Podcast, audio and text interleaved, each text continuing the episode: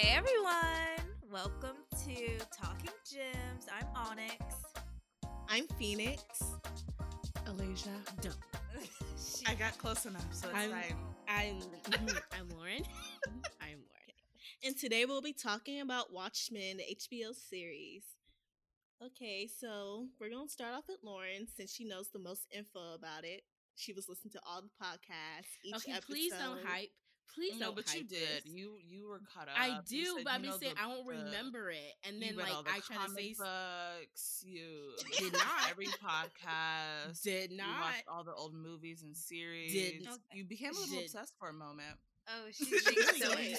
She really so we're did. just full out lying. Okay, that's how that's how we're starting this podcast. We're just starting off with lies. Got it.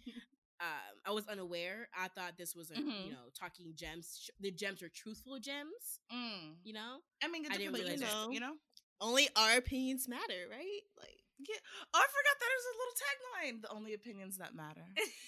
yeah, we had hella taglines. Yeah, we Remember, we've said, uh, "Shut up and listen." Yes. Ooh, I like that one. Our- that one, it's so our- aggressive and straight to the point. Our opinions only. Mm-hmm. Um, what was another? There was one? another one that was really good. I don't remember Yeah.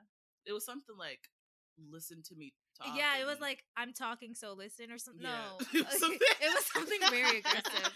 I think I think at this point you get the gist of we're very conceited with our our opinions and exactly. Mhm, Yes. yes, obviously yes. think very highly. But I mean, for great reasons. For great reasons. Obviously, you know. I hate her. Here I am saying we think highly of ourselves, but yeah, but like obvious reasons though. Like there's Yeah. a reason why we think highly. We're of just, you know, ourselves. We're us. Yeah. top tier. Oh, I didn't say it, but okay, we're not. all right. We're, we're, we're being sarcastic. It's It's sarcastic. sarcastic, so funny. This is we're not. so this humble, is humble. not real. This is- Hashtag humble. yeah. okay. all right. All right, Watchmen. Watchmen series. There was nine episodes. It premiered last year. This is 2020. Ooh. oh, you right. Um, the writer, the main writer and kind of creator of the series, Watchmen series, is Dan Damon Lindelof. Daniel Day Lewis.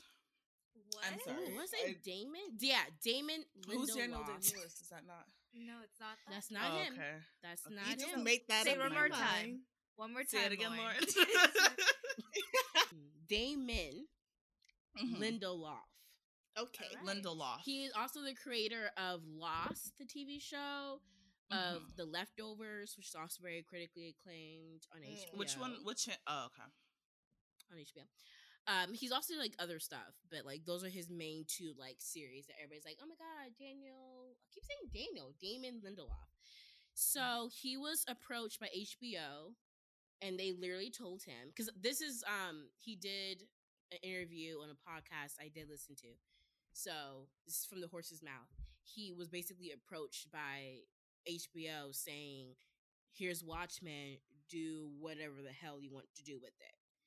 And so around the same time that he was approached by HBO with with Watchmen, he also read an article. I mm-hmm. believe I want I forgot it was by a black man, and I think it was like the Atlantic or something. And he wrote about the 1917 uh, massacre. Book he read. 1921. 1921. 1921. My bad. Tulsa, the Tulsa massacre. Tulsa. Yeah, that. So he read a book on it. He just became really fascinated and he just wanted that story to kind of get out there. And he acknowledged that other like black um, entertainers already knew about it and was also trying to trying to get that massacre on the screen somehow. So he was just like, I don't know if I should like, you know, just produce help produce it, just help put my weight behind it. And then at the same time, he was approached with Watchmen, so he decided, F it, let me combine them both. So that's Mm. kind of his inspiration for including kind of this the massacre and the background and this like the, the racial tensions of this version of the Watchmen. Because the original version was about more the Soviet Cold War. Oh. Mm. oh, I thought that was just Era. like Well, yeah, it because it was set in during the Cold War. Oh, era. okay. And then now this Watchmen is kind of like a sequel. And it's like the aftermath of post Mhm. the how Cold War. basically what Cold War, how it ended in the Watchmen series. Because in the original series, um, it's ended with, ooh, it's a lot. What's his name? Not Doctor Manhattan. Well, but Adrian Veidt. Adrian Veidt. Yeah, Mm. it ended with him. He he sends the the Squid- aliens, the squids. squids, Yeah, Yeah. squid and like aliens, yeah. and like that's their whole like that's what brings everybody together and that's what stops the Cold War. Oh, that's how. Okay. that's yeah, how the old okay, the Watchmen old one ends, and ended, like okay. world peace, and then I have the Redford. Um, he gets elected president and all Mm-hmm. thing. So then now this Watchman picks up in 2019, and it's showing like the aftermath of everything. Like Doctor Manhattan is missing in action. No one knows where Adrian Veidt is. It's like So it's really like just. The it's like it's a continuation. It's Okay. a, it's a sequel, Okay. but Mhm. it's cool because like they open up like the opening scene is of the Tu- Tulsa massacre in 1921, Yeah. and it shows like the that racial took me off guard because I just you know black people getting murdered in like olden days not really my thing. Um, so I saw that. Mhm. I was like, oh, I don't know about this one. Yeah. Oh, the whole show Ooh. it did a wonderful job of Mhm. combining. I think it was beautifully executed because it's so culturally relevant to our time today, as in like the old Watchmen was relevant for back in the day. Mhm. And I was just like, I don't know. I feel like it was needed in Yeah. our intense environment in America right now. Yeah. And like, I appreciate it. Yeah, and how it combined, like it still kept that same story of Watchmen, but it also highlighted just some racial issues too, because there was racial issues in the first Watchmen, but they Mhm. kind of like they were able to twist it a little with like some of the different twists, Mhm. and because like obviously in the original Watchmen, Doctor Manhattan was not black, but then in this one, he's black, and I like how they're able to like integrate it in, in and like why now we understand why it started off in Tulsa 1921. Like I don't know everything, like how you were able to like write that and Mhm. make it flow with the story. And like I don't know, it was really cool. I like how it was. it was really creative. Because the book was very complicated too. Yeah. I feel It like that was a very hard job, and they somehow pulled it off. hmm And it wasn't like it didn't seem forced. You know, like some people like Mm-mm. like some characters are like we're just gonna make this person black and like Mhm. not give any explanation.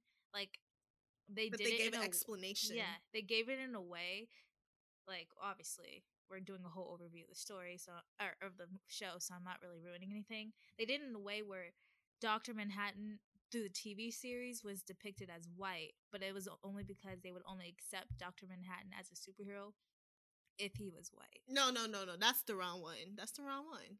That's not. That's the wrong one. Justice. That's not it. Hood- you think? Oh, it was oh, That's Hooded Hooded Hooded Justice. You're so correct. Dr. Manhattan was a white man, but he became a black, man, black man. because he fell in love with a black love with a woman. white She was more yeah. comfortable to be with a black man. That's what I meant. I was really thinking about Hooded Justice. And you know, Yahya, he did an amazing job. Okay, because I look. loved him as Kyle. I loved him as Dr. Manhattan. And you know, Yahya low key fine fine. I mean, low key, Um, low key. okay, I keep fine fine. guys. Okay, we're gonna go through a recap of a brief recap of each episode. Okay. Um, try to put your mind back into that episode without knowing sometimes how it ends. Like we can get into it, obviously, but Mhm. like not like don't start diving into like the deep analysis of episode nine. I feel like I already, I just two. won't remember too much, anyway. So, as we already said, episode one, it um it starts off with the 1921 Oklahoma massacre, Tulsa massacre, and we're in the eyes of a young Will Graves, young black boy. We don't know yet, but is we'll know it's Will Graves. And basically, he we get to see very graphic depiction, and I think I mean we, none of us was there, but I would. It seemed very graphic in a way that seemed more realistic Mhm. than maybe a different, you know, obviously a more like network TV depiction of a massacre. Um, and at the end of this scene, both his parents die, and trying to get him out to safety, there is a baby that Will is left with. Um, and then cut the title. We don't know what the heck is happening there.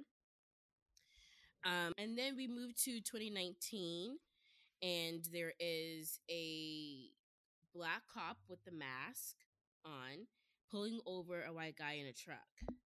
there seems to be like a bit of an issue. Maybe he's he believes that this guy is Cavalry. We don't know what that means yet.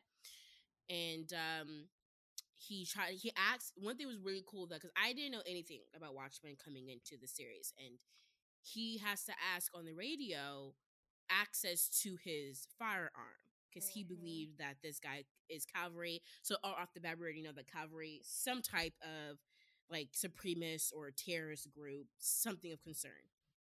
But by the time he can get permission from this panda character, uh, the white guy from the pickup truck shoots the guy multiple times. So there always there seems to be some type of conflict with that. We move forward to Captain Judd Crawford. He is the captain of the police. He was at a play, Oklahoma, which, you know, meta about that. Um, and this guy who's wearing some shiny mask over his face is saying that, you know, basically what happened with the cop being shot. Judd Crawford is wondering why the heck the cavalry are bringing this up again. So obviously, there's been prior situations with this cavalry. Um, and then we meet Angela Abar, you know, played by the magnificent and electrifying, all around just boss Regina King. Um, uh, she has kids. They do not look like hers, but you Mhm. know, genetics be weird. Genetics be weird. So off the bat, we are looking at a dark skinned black woman and a Mhm. dark skinned black male, and looking at white kids. So we're Mhm. definitely like there has to be some some backstory. Yeah. Mhm. Behind that situation. I was- don't explain it Yeah. until later they on. Literally, and I was like, really I'm not don't. gonna question that. You know, families are different nowadays. You know, and all different colors blended, and shapes and sizes. situation. Yeah. And like you as a black person, you be trying to find that one percent. Like I remember looking at Topher Mhm. like I No, yes, it's a little black. yes. I was looking at Topher like you know I was like, he probably Topher's a got a little little ten percent somewhere. he got a little swag to Right. him. if he's if, if he's confident and he says with his whole Mhm. chest that he has black in him, okay, like I'll I'll I'll accept it. I'm like, okay. I mean, off the bat, do With I his see it? No. But like you your whole chest, if you say it, all right, you black. All right, cool. I, All I need is one per all I need is like a good a good ten percent and we even. Yeah. Um, and we good. I We was like good. squinting my eyes, twisting my Mhm. head, trying to make it work. But we eventually get an Yeah. explanation. I'd be like, is his hair know, curling right? at the end? No, the It other was curly at siblings, the I, end. I didn't. The other No, it siblings, I was was. very. yeah, oh the yeah, other no, other no, yeah. The I- other yeah. siblings, I was like, those are Those blondes. are, those are Those white are children. white children. White children. I was like, so we definitely have a situation there, but Mhm. Mhm. don't know what that's. I don't know what the other two are about. But Topher, I don't know. Topher. But anyway, so um, Angela is at career day with her son Topher. Um, there's some little white boy who obviously has had some. I've heard some things back at home, and was saying that sh- did she get her bakery through Redfordations, um, which obviously seemed very triggering just by the reactions of Topher, who goes over and attacked the boy. And I don't even know who Redfordations are, but just seeing some white little boy try to step to a black woman, I'm like, all right, he needs to get beat up. I don't know. Mhm. I don't know the Mhm. whole story yet, Mhm. but obviously Topher is in his right to beat up this white Mhm. kid. Mhm. Um, Yeah, Correct. That is- instantly when I heard re- Mhm. red for reparations, I was like, obviously this is supposed to be reparations, and so Mhm. now he needs to get beat down. yes. That's all that Yeah, process. down. For the first like twenty minutes of the show, and I was like, "That's the only You know, explanation." so yeah. like he he was calling her out, and hands had to be Mhm. thrown. You know, what is it? Act now, ask questions later, Yes. things like that's all that Yes. really matters. You know, he knew You know, he was Topher all about the action. See, that's See, what- that's look, another reason look. why I was like, he had a little black in him. He had to. That's why I didn't Topher was question it. I didn't question it. I was like, Topher was he's ready. defending his mom like that. Because at this time, we didn't know that Angela was married to a black man. So I was like, oh, she got herself a white husband, maybe. Topher got a little Right. point something, a black in him. Mhm. Defend your mama. And then you get home and you're like, okay. Which I, I you you tilt your head like, hmm, Hmm, okay, interesting. well, I was like, maybe. And then I was like, then I was like, okay, so obviously her first husband died. Yeah, she remarried. She got married again. She got married to Cal. Yes, I was thinking. I was like, those, okay, okay, those are stepchildren. Mhm. And I was like, okay, and the two Some- little ones were somehow the, the the first husband. and I don't like. I was First you know, husband, trying And she yeah. connect Lex is real strong, you know. Angela got that Mm-hmm. Yeah. recessive gene. Recessive gene. Yeah, we were really trying Yeah. to piece it together. I was like, how is this working out? Uh, I know. I hate- I hate everything. I hate all of us. And then she also, oh, one thing that was important during the speech in the school, she talked about White Night, an evening when officers in Tulsa was brutally attacked in their homes by members of the 7th Cavalry. Um, and she says she's retired. I think immediately as audience, just how shows work, we know obviously she has not retired, but in the moment she says she's Mhm. a retired cop. Um, so I also was wondering at that time, I think there was a lot of confusion with the Redfordations because we didn't really know all about it. So when she said the story of the right night, I was kind of thinking, did she was there money given to cops after the white night? And then there's also Yeah. I remember thinking at that time, like, is there like how what's the money? I feel like there's a lot of money kind of being thrown around in the background, but we're not really like privy to it yet. Mm-hmm. And then uh we get to Looking Glass, which is the guy with the shiny face. Um, and he's interrogating one of the Seventh Cavalry members in the pod. Um, and it's just some type of like kind of racist detector in the sense, just trying to figure out bias that he might have. There's flashing lights going on around them, and he's asking them questions. And at the time, it seems very like simple questions like should all Americans pay taxes? And in our world, theoretically, we are all paying taxes. Um, You know, sales tax, maybe not income tax, but we all paying some form of taxes. Okay. yeah, but I think the I think legally everybody Yes. says they pay income Mhm. tax. Oh, yeah, whether yeah. or not That actually happened. things have happened, you know. Mm. So Angela is obviously the Sister Knight character. Mhm. Um, there's obviously something going on with the mask with police, something with the White Knight. So we just have a lot of pieces. It's an it was enough for me to be like, okay, I'll click on episode two, HBO.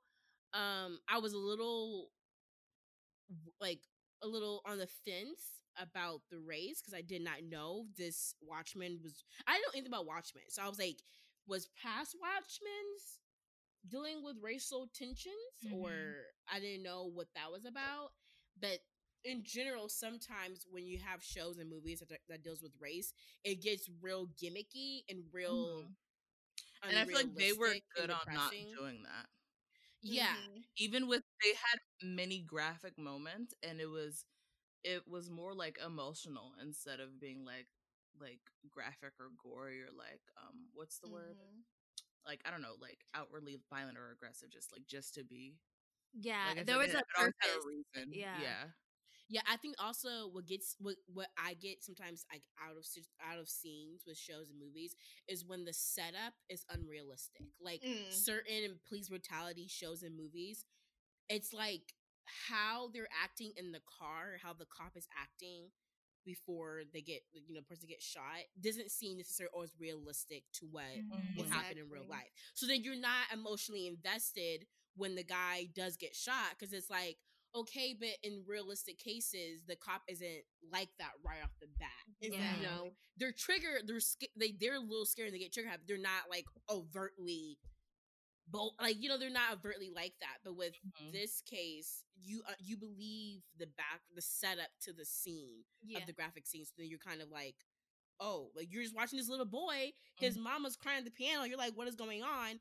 And you walk out into a massacre. And you're like, Mhm. these these KKKs just shooting everybody. And you're just like, you're Mhm. confused. This little boy's confused, and you're just trying to like get your bearings together. Mhm. Oh my god, Laura. and I and I like she loves saying that's her new get your Get bearings. your bearings that's together. Her I new have, to get, oh, I have to get my But bearings I, together. also like the first episode. I wasn't sure of like how, what they were trying to do because like it was a black cop getting shot by like the white white man. man, like white just civilian. Oh, that. and yeah. so I wasn't sure were they trying to do like the reverse, like reverse reverse effect, like oh, like in this, um, in this scenario, the black people are the cops or whatever. Like I, that's what at first, like when I was watching it, and then Exactly. when the white guy still ended up shooting the black cop, I was like, oh, okay, there's still racial tensions. There's still a lot of that Mhm. going on. But I think it was more like I was like, oh, are they trying to do the opposite effect thing? But then i as the show goes on, you learn like, oh, more black people are in positions of quote unquote power because they did get some type of reparation type deal. Like, But they're to- still oppressed. they're still oppressed, but they're able to at least get do have a little better of a life Mhm. because of that Mhm. and then the the cavalry are upset about that so then that's why there's still racial tension and it's still crazy because even though we like black people are still elevated or like have a better life technically they are still affected by racism of poor white people Mhm. Yes. which is really was crazy because it's like t- even to this day like if we do end up getting reparations like in real life like they're saying how racism is so in deep that like ingrained in our ingrained in our too. society that Mhm. like even if all black people are just as educated and are as equal as white people they'll still find a way to like make us there's still gonna be that tension. That that's what We're that's still gonna be like whoa. second class in their eyes, weirdly. yeah. Like Yeah. we can be better off in them and the poorest the poor of whites. To the richest of rich of whites will still think we're less than or shouldn't be where we are. That's what i was like wow. Because at first i was thinking it was going to be kind of like a reversed effect but i kind of liked how it showed like the realities like dang they really just will never see us as equals. And i was like oh okay. That's when i got Mhm. kind of hooked because Yeah. And then that's, real the emotional roller coaster Yeah. of this show. yeah Mhm. I just like it. Everything Yeah. was realistic. There wasn't because uh, I've s- w- like Lauren is saying, I've seen too many movies where I'm like, first off, most racists aren't just overtly racist. Like police officers, exactly. they're not. They're not just be like, get out the car. Nah, nah, nah. You're moving. Like, it's Boy. not- boy, they're not saying all that. they're not. Like, I mean, I don't doubt that like it happens. Yeah. know, I've seen like- a Twitter video here and there, but but, the overall over- majority.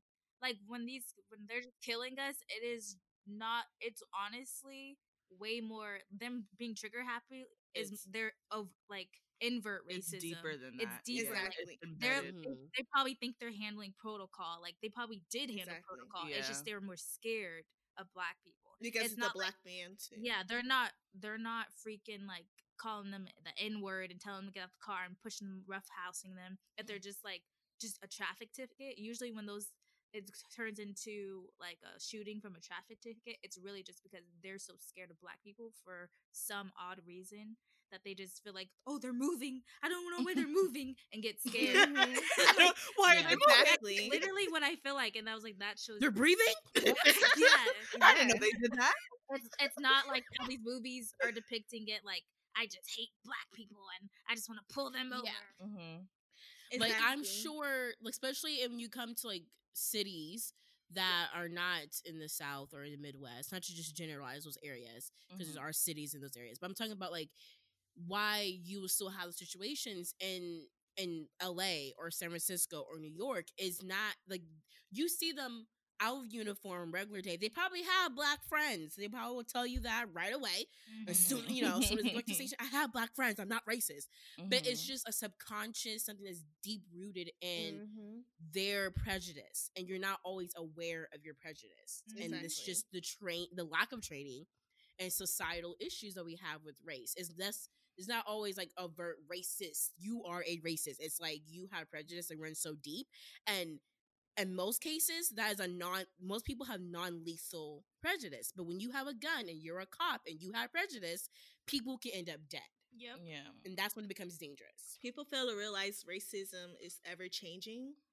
And like it's not gonna be the same as it was in the '60s. It's more passive and like it's Mhm. kind of like shaping with the time So people are like more passive aggressive with the racism, but it's still Mhm. racism because racism is a construct and it's a system.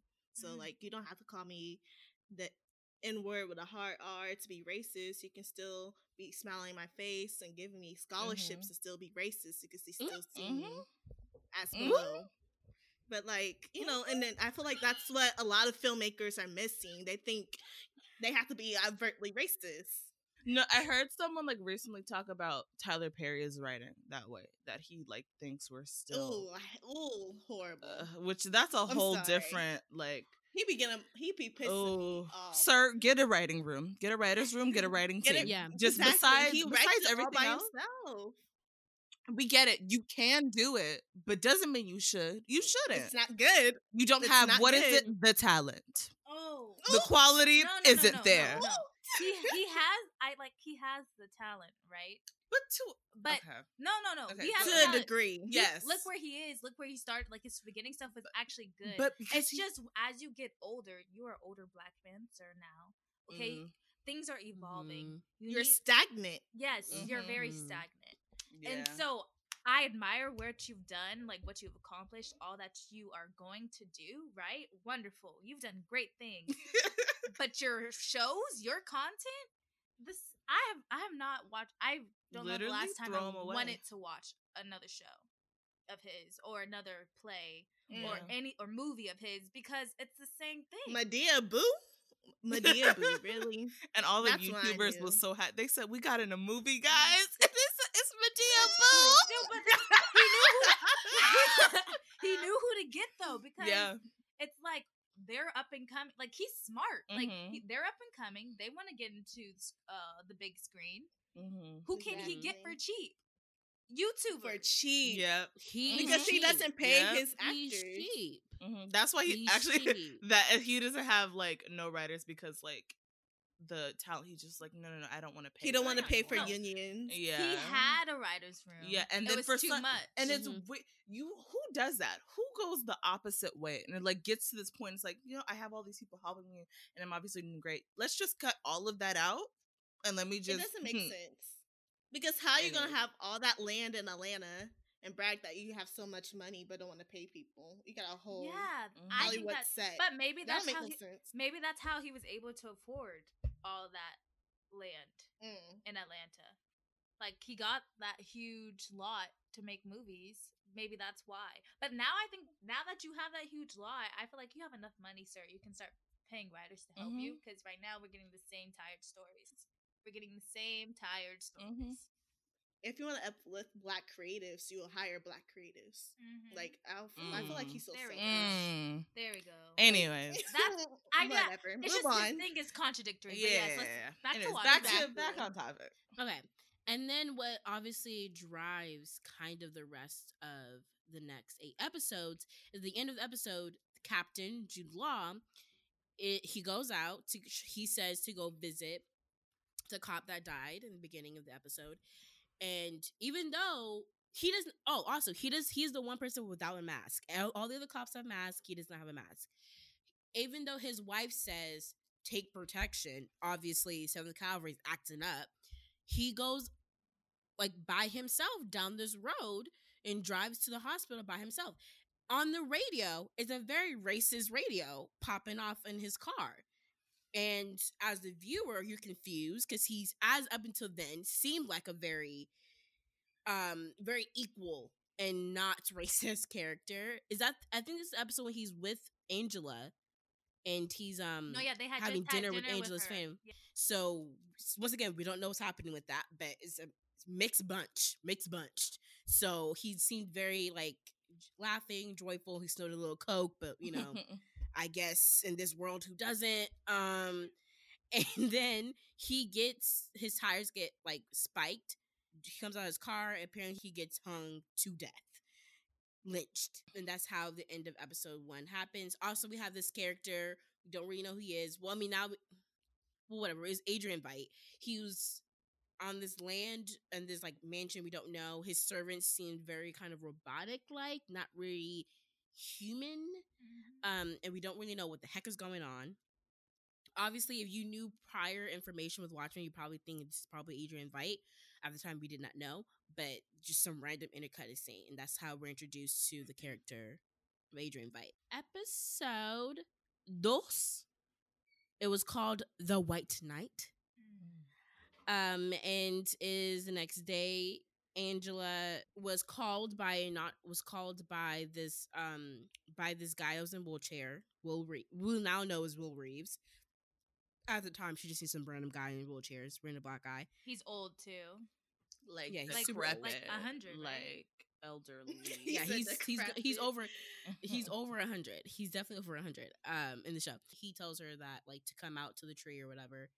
Finds Jude lynched, and he says that he did it.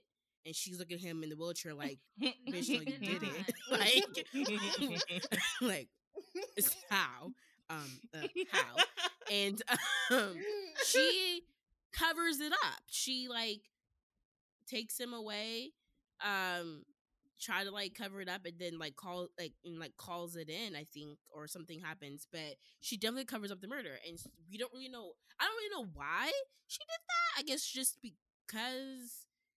Because wasn't like she kind of wanted No, answers? I thought it uh, was more like she just really didn't believe like this old man killed him, and so she's like, "Let me just get this old old man, black man, out Yeah. of this situation. and I then it was- was his, her friend, and she just wanted more answers. I think it was a lot of it was a lot of confusion, and confusion. she yeah. wanted to like find things out herself. I feel like why are you making that Which- face? I mean, I guess it's more is more to the character of Angela to like she's a cop though. You would you would think that a detective would I- I mean like you know like, she doesn't know this man, right? She doesn't know who this old man is. No, but haven't And she this- met him like in the first episode outside? Yeah. he bakery? had met him. Yeah, but she still doesn't she's met him, but she doesn't know who this man is. And so it's like why does she feel like she needs to take it on herself and not go through the, like go through a legal she can still do it as a detective but she's trying to Mhm. do it without being a detective just being Sister Night just being angela he was already saying like, "Don't trust them," kind of. Yeah, he no was. she, she wasn't saying he wasn't saying don't know he just said do you think i could lift a 200 pound man she's like what no sorry man get out of here No, when He she, wasn't- when she wa- first met him, I thought she was saying like, I thought like when they first met in the first episode, he was already kind of like, don't trust people you work like you with and all this stuff. Should you be closer? I, that wasn't until after she captured him Oh, oh okay. that wasn't when he's in that know why. kitchen Oh, okay. I thought he had already placed doubt. That's why she was already like, and like they were already like, there's a cop killer on the loose, you know. Like I just feel like there was a lot of things that made her not trust people at the moment. So she was just like, let me get this old guy out this way. I feel like I don't feel like her mistrust of cops came from him. I feel like that's more emb- emblematic of her mistrust in general Just people. of people. Yeah. Okay. like, Her as a character, she just naturally like I want to take I want to take this on my own. Like I don't want to trust anybody with the situation until I know what's going on. okay. Then I could explain or share later. Less like him triggering her. I think it, at that point it was just her that like, makes sense. "Mm, let me just try to handle this on my own. When does she find out her relation to him? Episode Wasn't that in the down kitchen or something? Oh. She oh, that is further down. Because I like- thought- That's further down the road. like, when did he's he- when he when she has the acorn, all that. Bet, yeah, all that. but was that did he already hint at them? Like she's like, "Why do you know my name?" and all that stuff. Like, cause he already knew things about her. Yeah, but that was in that kitchen scene. Oh. it was in the kitchen. This is after she takes him. Like after she. she Yeah. Um. So in episode two, we have a little bit of the flashbacks of the White Night, of kind of Angela and her husband Cal, who was a beautiful specimen of a man, um, was really is. trying to enjoy their evening. and she sent something. They came in attacking. Um, Cal was knocked out. It looks like she was about to die. And somebody kills the man about to kill her. We don't see who or how or any information about that. But she obviously survives the White Night. When she wakes up, Judd, the captain, is watching like over her and basically she decides like i'm gonna stay a cop and figure out what happened her partner who was caucasian um had three children and that is where topher and the two youngins come from yes. Mhm. um So that's then- that's that was the background on that. So we now know those are not actually her children. They're adopted children of her partners that she took on because her partner and his and his wife died in the White Night. Which makes me wonder what happened to all the other children. I think Yeah, they- I I've did been have that thinking about thought. that the whole entire time. they probably went to foster care or family. Probably. I just I think also it was think they like probably because they were she was just close to them. Yeah, That was her partner, those are her Yeah. So yeah. Yeah. Yeah. but I feel like it's just like poor everybody else. You just out of luck. Like Jed didn't take nobody in. That's true.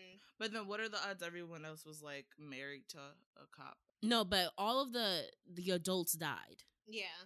Like the wife and spouses husband. died. Yeah. Oh, you right, you right, you right. Mm, So, wow, anybody who had any anybody who was married with kids are immediate orphans. Just Yeah. you right. They are. Mm. so Well, that's unfortunate.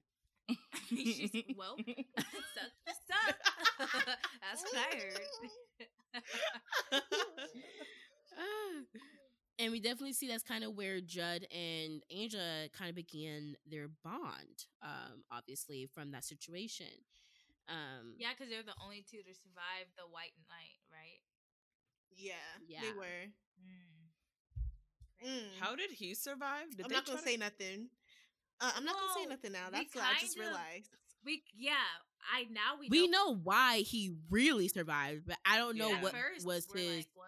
I think he said that he just was able to he was able to fight them off and shoot them. Mm-hmm. Oh yeah, that's what he's. Oh, okay, but then okay. And then Okay. Angela, we're So, just. I'm got sure I'm saved. sure there was other I'm sure there was probably like a there was a few I think actually there was a few other survivors, but they said that they were just too scared to come To back come back, to yeah. Yeah, yeah, to the that is police true. force. Yeah, Okay. they're the only. So some people was able some people was able to fight off and like survive. So I guess not every child was immediately orphaned that night. That's not funny. Oh my god. Okay, okay. I can wait. Good. Like we're being Mm. sarcastic half the time, guys. But We Yeah. are. That's just. Yeah. we're It's a just, you know, TV show. humor. yeah, it is dark humor. Oh. Okay, and then from episode two, I feel was a very fascinating thing was you kind of learn about one of the cultural centers, the Greenwood Museum of Cultural Heritage, is where you can find out if you are a descendant from the Tul- from a member who died in the Tulsa massacre, and you will be then able to get reparations. Which I don't know if we know about this episode, but basically, you don't really get paid. You just don't have to pay taxes Mm-hmm. which is an interesting concept on reparations in general like because that's the thing in our world obviously that has been brought up for black his in black history and just american like whether or not we should get reparations of some sort and not having to pay taxes I, you know is doesn't seem That's that really good. crazy. though. It Mhm. doesn't. It seems realistic. because like because And i feel like only, getting a like, page We less than twelve percent because, mind you, half the people here that are black could be African and not from Mm. slave, like slavery in the U.S. of A. So it's That's really true. less than twelve percent of us here in Americas. So I feel, feel like, like that they should can be still real survive without our, you know, our income, our taxes Mhm. income. But you know, there's some other people here that don't pay taxes too, so they probably they could crack down on that. or if anything because I definitely feel like at the very least, like I apparently like for a certain amount of out- or no- years or something. yeah, I, we learned in other episodes like you do have to be a direct descendant of some sort of like massacre or major event trauma situation. Mhm. Mm-hmm. So in this particular cultural center, it's the Tulsa massacre.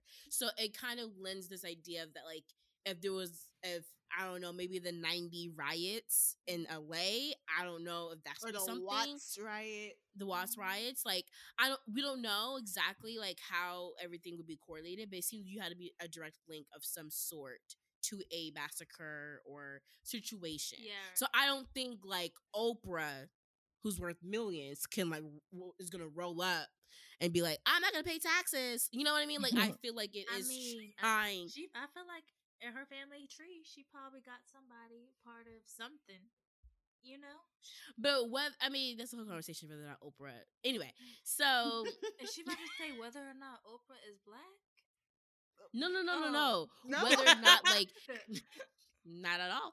Um, like say if like say if reparations was a thing that we were to do in our world. oh, would she qualify? I could see them trying to say if you make a certain amount, Mm, you know that you'll be disqualified. That's some BS. I can see that, Because watch it, but it is BS. I watch it be like anyone who makes over fifty thousand, girl. no, no, no. But I I mean, know. like I'm just saying, like I could see them That's- trying that's how they to give us for- for negotiate. college. Mm. You make a certain amount, all you can get is loans, no grants. We still poor. Man. Sorry. That's that hurt coming through. It triggered me. That is that personal. That's- It triggered me. that's that recent. That's that recent college college graduate hurt yes, coming. because I coming don't through the- understand why I make too much to receive financial aid, but I don't make enough to pay for college. Pay for college, exactly. like That that don't make no That sense. part. Mhm. So you want me to take out loans? Cause I, and sometimes I can't even get a loan because I make too much. That isn't that weird? Yeah. Like that, I have to get a bank loan, so not a loan through the school because I make too much to get Mhm. loan to the school. So I have to get an outside source of loan. That is crazy. That is They crazy. just, Mhm. They're trying to keep us in debt. Period. That is. I just don't understand. I've never like I didn't I didn't know what it meant to be middle class until college. no, no, really. I'm like, what was that? Okay, and then one thing that we have in the Watchmen, within the Watchmen, is the American. What is it? Hero story? Yeah, American Hero story that everybody seems to watch within Watchmen. Yes. And what are you guys' thoughts on the show within the show? okay. Um, I thought it was like kind of wild, but I knew it was like kind of based on the first Watchmen, so I found that interesting a lot. And also, it's like as the show goes on, it kind of reveals that like, oh, the characters are kind of connected to the show. I was like, yeah. I really like that. But also, there's like a lot of secrets within the show that's not known to the public yet. But it's like it reveals it later on in the show. I always realize like I like DC shows because they always do that with their characters. Like their characters, like people, they're living within the show, and then they're Mhm. also like Mm-hmm. s- like superstars. So they always have like shows about within their characters within the show, Or comic or books. comic books about the characters within the show. Mhm. Like these are actually like they're living within their Mhm. own universe. And so that's kind of Mhm. how like now the people who they're watching on the the show are older. And so like we're Mhm. watching uh, the younger versions of them and then as the show progresses Watchmen we're going to like see how they ended up and it's kind of cool. And then you kind of get like revelations of like how things are actually are compared to how they're depicted in the show. And so like Mhm. like when I was saying earlier when I got it wrong and I was talking about Man- Dr. Manhattan, like Mhm. Hooded Justice, like everyone thought he was a white man, but it was just uh, a black cop that decided to like take things into his own hands. And I was just like, wow. And also, what I like about Hooded Justice, I feel like you know how the first cowboy or sheriff is technically a black man, and there's Mhm. like a lot of movies about him. I feel Mhm. like it's kind of like reflective of that. Like everyone thinks the first American um, mass um, hero was a white man, but was actually a black man, and a lot of people thought that about that sheriff, Western sheriff. They thought he was a white man because he depicted as a white man in movies, but in reality, he was a black man. So I'm like, hmm, that's really real. It's real life. It's just like what the society's willing to accept, basically. Yeah. So episode two, that's when we do find out that Will is Angela's grandfather. We also in the American Horror Story show, we see Hooded Justice fight in a grocery store scene, which definitely comes in hand. Episode six, I want to say. Mm-hmm. Yeah, six. Um, episode three is the Laurie episode. We are introduced to one of the original characters, and she seems a little, little cynical now. Mm-hmm. a little rough around the edges. She's hunting down vigila- vigilantes, which is a very like a, interesting take of within the show, showing like it's kind of like a frowned upon, but also people are still hyping vigilantes. This weird little like Mhm. balancing thing.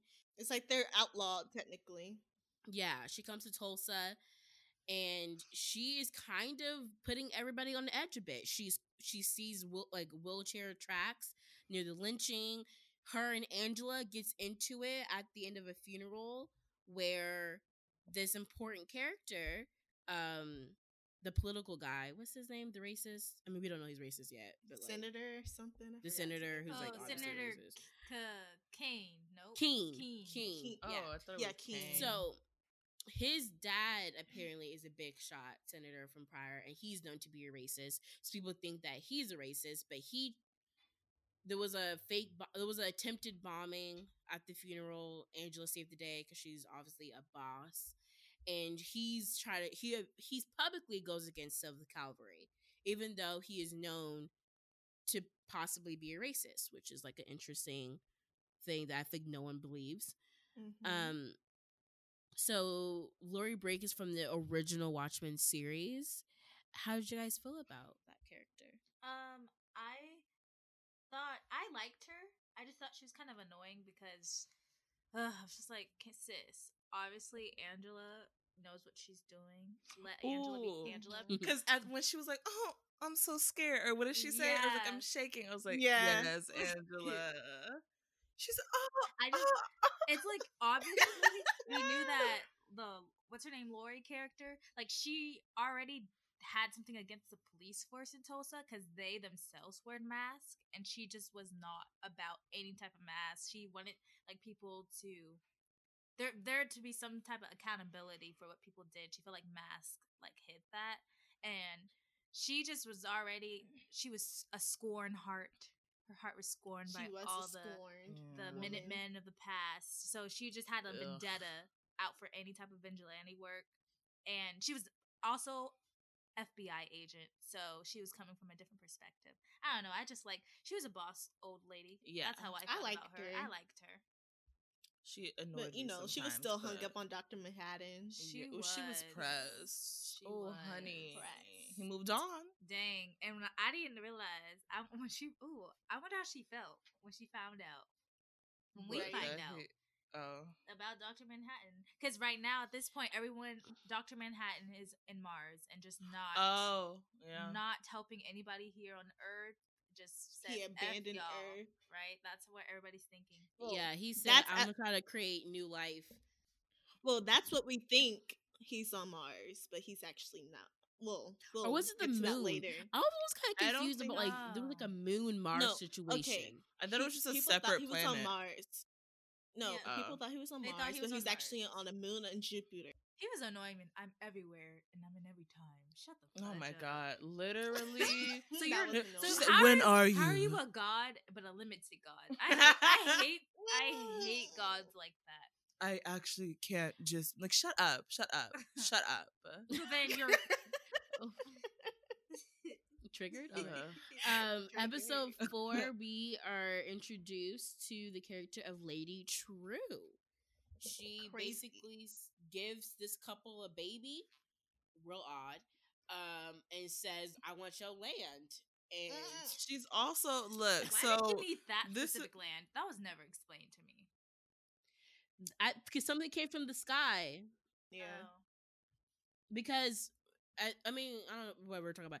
Adrian came from the sky, Okay. right? Isn't that when Mhm. Adrian comes from the sky? Yeah. Yeah. Okay, she just needs. So she, ne- okay, you're right. so that's where she decides to build the the clock and everything. Mm. yeah, no, I love her because she crazy. I liked her. I love a little sociopath. Yeah. like she, like she. I don't know. I she was just. too.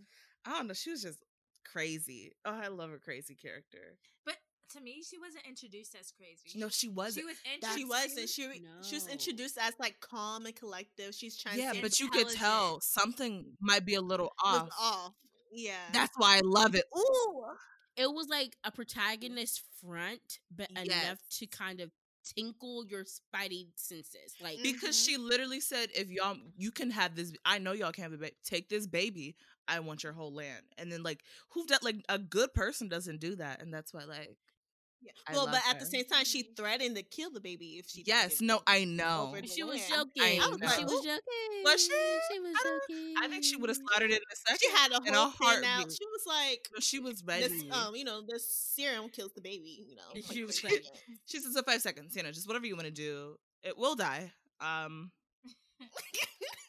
she was so calm. no, too right? about Oof, it. That's love a what kills me. sociopath. And like low, low key, her origin story crazy, crazy. But you Mhm. know, we'll get to that later on too. And then in this episode, we also another fascinating character. I love this episode. One of my favorites was the backstory of Looking Glass slash Wade. Mm, mm. And I think I missed half of that episode. that was a bomb episode. It made me a little uncomfortable. I was a little cringe. yeah, it was Uh, yeah. I like It was. I liked it because I like almost didn't like it, but I liked it. That's why I Mhm. liked it because I was like, this is a lot. So he grew up. I don't know exactly. It was Jehovah's Witness or a Mormon, but some type of Christian organization, and it was around the time of the Cold War, heightened. The night of the night of uh the squid attacks. They don't know the time there's gonna be this massive squid attack, and he's in New Jersey. Him and his group is responsible to go out and try to help people find the Lord, Evangelize. evangelize, and help people find the Lord before the squids come. This girl takes him into the room of mirrors, have him stripped down, pretends she's gonna give him a blowjob, steals his clothes, and he's trapped in the house of mirrors with no clothes and just very uncomfortable, very sad, very comfortable. Yeah, that was uncomfortable. And then this crazy sonic boom kind of happens. It seems like, like obviously we were just see it affected by their hearing, and the all the mirrors break. Wade survives, but when he exit, he sees about like ninety nine percent of the people dead.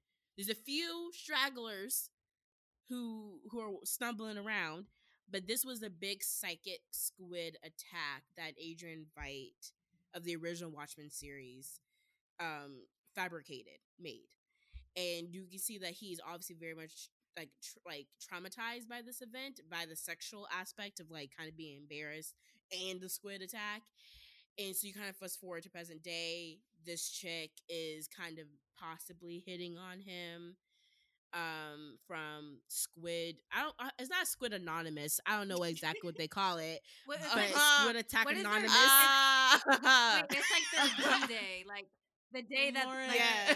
what is it called? it's like their what is what they called it? They called it. was it d-day Can we please? No, it was. It Can was we some- just call it Squid Anonymous? Squid Attack Anonymous. That is, it was basically a it way was for squid like attack anonymous to like cope with that day, like with PTSD, Yeah. because people really did die. Like it was like a full on like massacre. It was like a of- world genocide. It was like Yeah. three mil global. yeah three million died um, Around the from world? attack yeah. well And not he around the I thought it world was just more in than the area million. I thought it was, It was just, New okay, York. yeah. It was new york but like it was, was it just New reached York? outside of new york it, the squid thought- landed in new york but the psychic attack hit outside it breached outside of new york You're right. Yeah. You're right. so I don't know you why you died from the psychic attack of the squid because he was in new Mm. jersey and they all died Yeah. Oh yeah, isn't like New York technically desolate right now too in America? So they're trying. they're get trying to revamp yeah they're trying to like oh my god come back to new york it's all gucci and then it- It's they're like nah And Yeah. people are so scared people little are do scared they to go to new know. york And they also have like random squid showers. Like they're they're, they're all Still, planned by yeah. Adrian Veidt to make it seem like there could be an attack coming soon. But it literally will never happen again. Little do they know. Yeah just to keep the fake. fear up Yeah. so the world doesn't Kill divert back into killing each other Yeah. and then at the end of yeah but so wade thinks that like you know homegirl is cute and all but then when she drives away a lettuce rolls out and this is a, and he gets triggered by the very first episode when the guy in the pickup truck had a bed of lettuce we still don't know what the hell the lettuce was about I guess Do it's like we? a cover up, as in like they're Well, like lettuce They, farmers. yeah, they're they're farmers, so I guess They're ac- Yeah. okay. It was just like an actual lettuce thing. So he follows this homegirl to this abandoned place. He calls it in, I think, and he still goes in without backup. And basically, it's Seventh Cavalry. they love. They're doing that. testing. s- They yeah, stay doing that. Um, there's some type of like portal thing happening in in there. There seemed to be testing some type of a transportation portal. We don't know what the hell's going on. He doesn't know what the hell's going on, so we're just kind of accepting this. And he's captured by Seventh Cavalry. The senator interrogates him. Try to say that basically him and Judd were not actual racists. Oh, because oh, we forgot to mention this part. Uh, Angela found a Klan robe in Judd's closet. Oh, yeah. cash. That tiny little minor detail. Um, Yeah. Yeah. A little minor. So, so it was like, is he racist or not? Um, No, and so Senator. King is trying to, yeah, is trying to tell Wade that him and Judd are not really racist.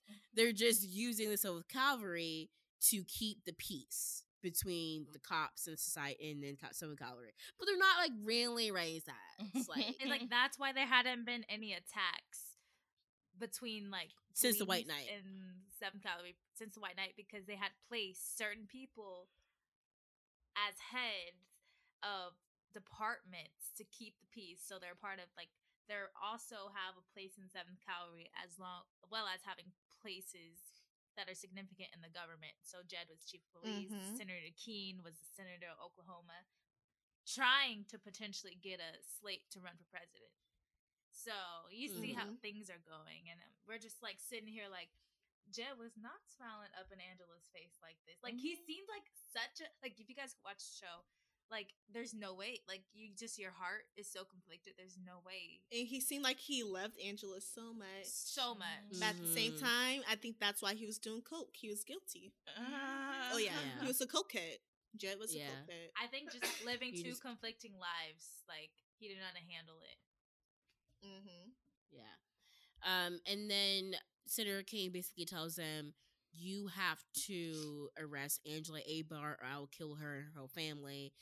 So, or like basically blame her for Judd's murder. So then Looking Glass slash Wade does. Angela gets arrested.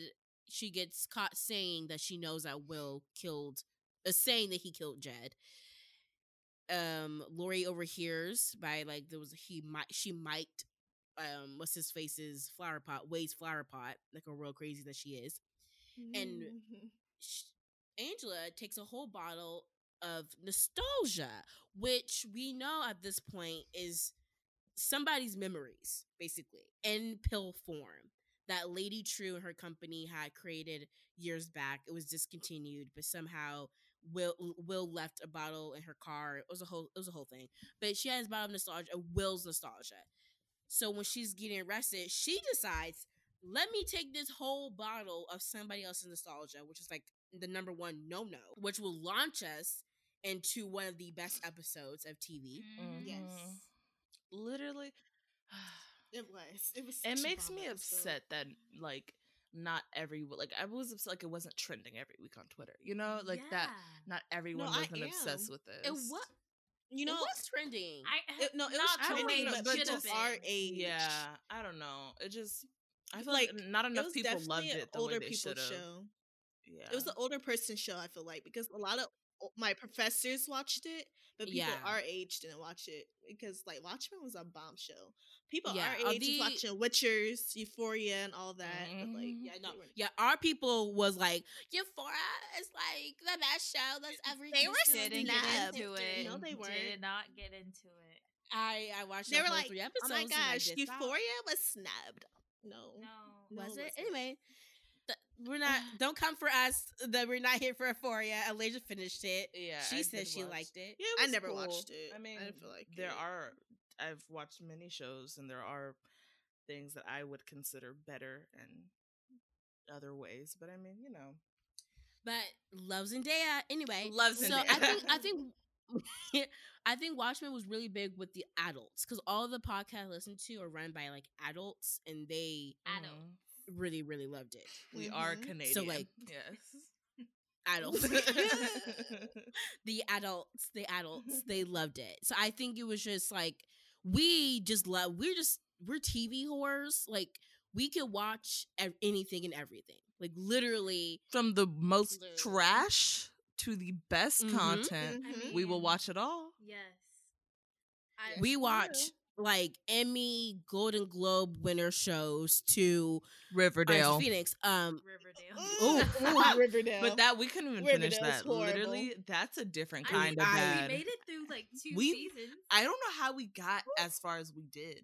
I mean, No, I, I no, I do. was Season one was not trash. Season Okay, you're right. that bad. And then it just it just No, going. the strongest decline. It oh just my tried to be too much. It's- Why is it supernatural? horrible. Why are things? Why was baby babies floating? I don't. You know? What's the Goblin King? I don't- What The, is no, the no, no, Goblin gargoyle, Gargoyle, Phoenix, gar- Phoenix. That's disrespectful. The Gargoyle. gargoyle king. Oh my gosh. Like, I think I. Oh my gosh, I get PTSD watching that. Ah! Like, I'm just- Why does no. Why what? does Veronica have a freaking speakeasy? She is twelve. No. Look, look, It's just horrible. Look. I'm sorry. look, I just I can't. look. But we also watch a lot of reality shows. Um, you know, yeah. the Love and hip hop. Okay, let's Basketball just. wives. Yes. Real housewives. Whoop. Yes. This is more of know a quality. yes. We, Bachelorette. we do know quality. We do. Okay. Me and Lay did Game of Thrones. People, okay. There's mhm. there's quality in us. There's I mean, let's not uh, Um, all Me- of Game I of will Thrones. stay but- with my little tweener bopper shows. Uh, Yeah. Greenhouse Academy on Netflix. Check it Yes. out. I started a I started Succession. You know, Yes. and saying Succession Yes. is good. I really like Succession. What's good? Succession's Oh. good. Crown. Um, Mhm. the Crown is bomb. Okay, Fleabag. Fleabag. I'm not gonna- I, I am halfway through season one. I'm still Did- did- confused don't a little bit. Um, Man in the High Castle, Lauren. Oh man, wait, oh, Oh. uh, wait, I, did you fin- you finished the last season, right, Lauren? Yes, and you have not. And I'm not yeah, punching your okay, throat. no. Oh, speaking of like Amazon Prime, Marvelous Miss Maisel, a great show, an amazing show. Yes. No, I heard it's bomb. The boys is it. good. Oh, the Boys. boys! a. Nobody talks about the boys. Y'all should talk about the boys more.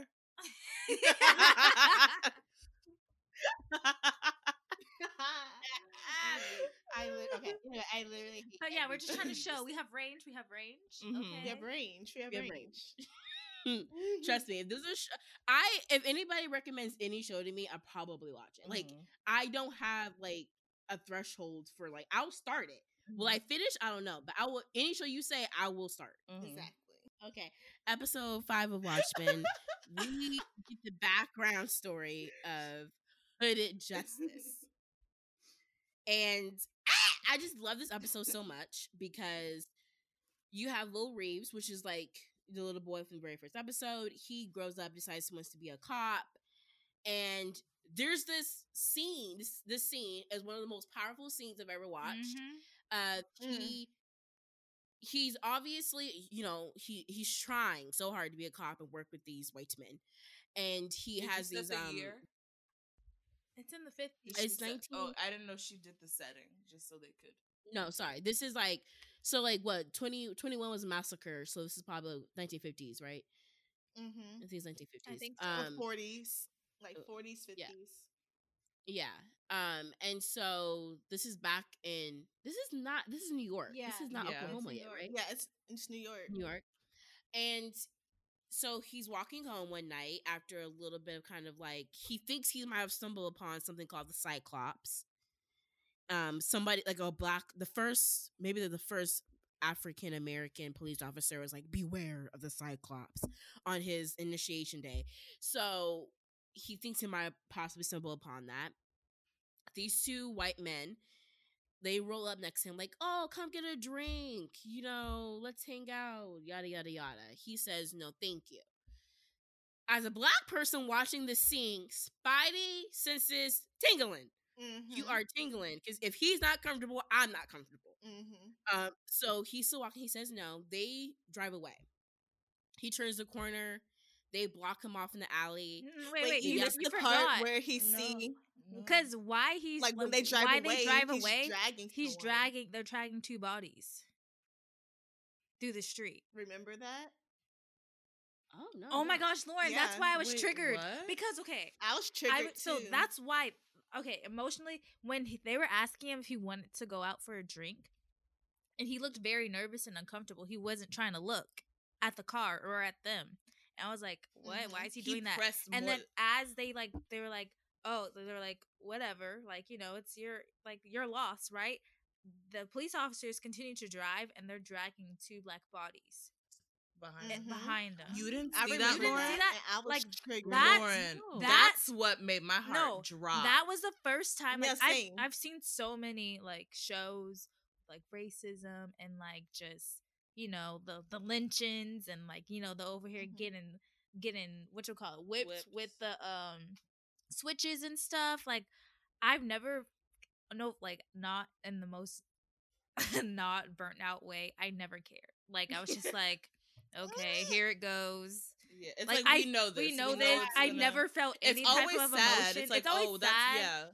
But But, I've never felt I've it never like felt when anything. I saw that. I never felt connected. I never felt like it could be me. I was just like, oh, this happened. This is the Exactly. first time that I felt like, and like, whoa, that real like, I don't know. It's you guys have to watch the build up. It's the build up.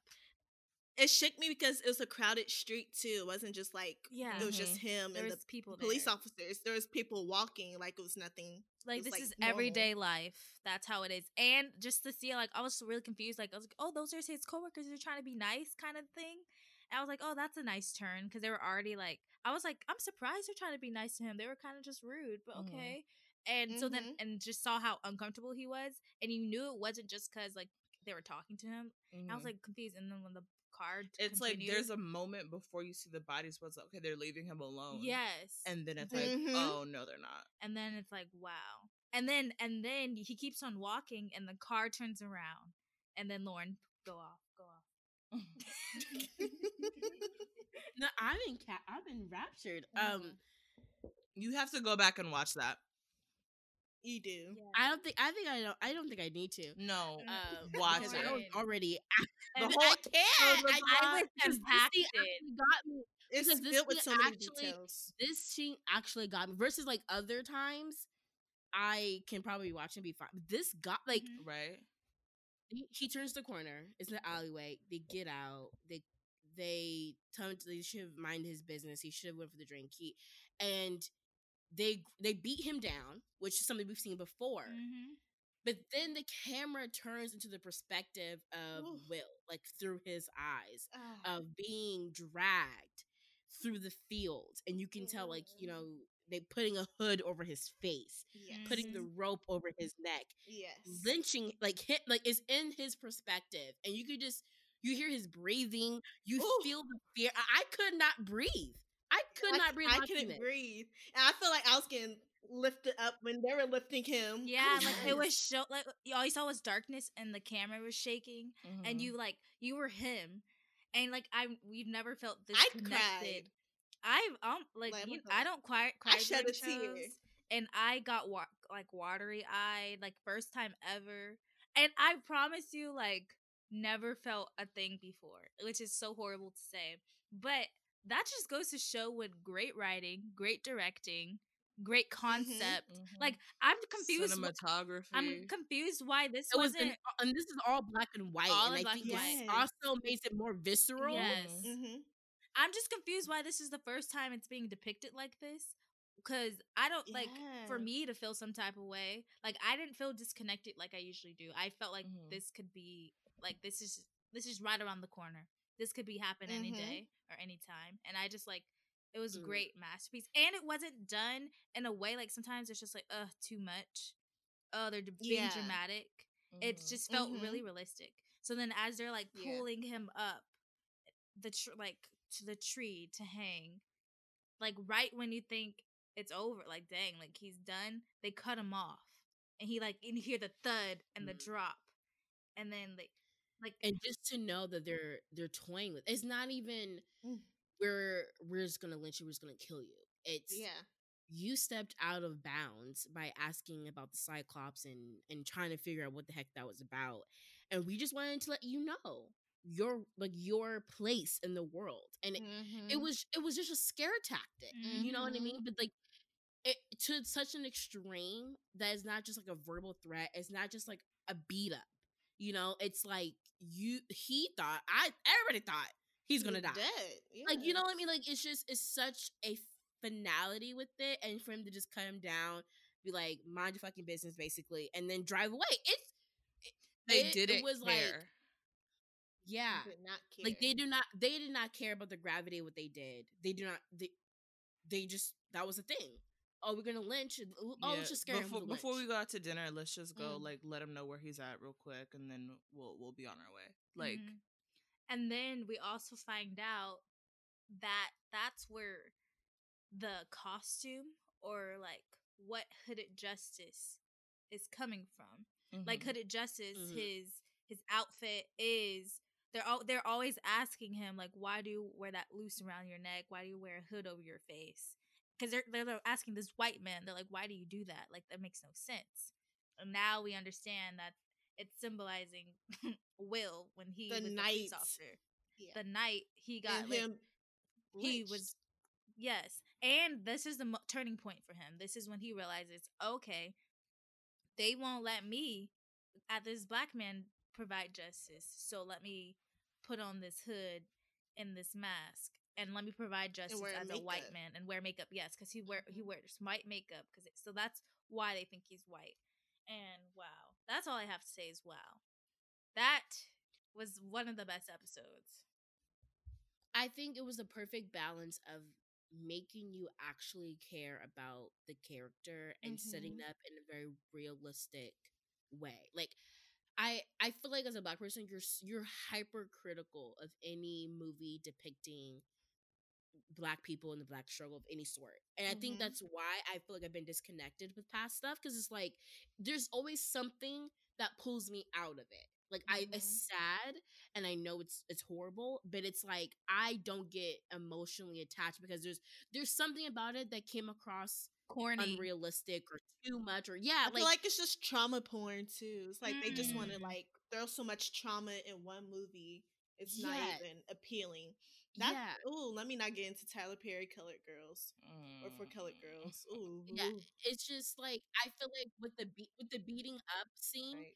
you don't you don't even see him get that because it's all black and white so you don't even Mhm. see the details for getting super bloody you know you don't really see him get lynched you are being lynched it's like a Mhm. it's just the choice of putting the camera in his and perspective the sensory versus us watching him Mhm. and just you I, ugh, it's just like as a black person you just is the first thing that i really felt like as a like this is me this could happen to me and a, in a way that hap- like and you start thinking about the stories of like people getting lynched in the 90s and the 2000s like lynching still a thing that happens that pops up and it makes you actually makes you like really think about oh my god like wrong time wrong neighborhood wrong state wrong whatever and it could happen to you today and this is how it mm-hmm. might feel like just you just trying to mind you're trying to walk down the street and mind your business. Mhm. and you could be doing everything right. You could be really really trying. And like it it just still it just he was really trying. He was not at the time had so much hate in his heart for white people. The fact that he wants to become a cop and try to make a difference and try to work from the system.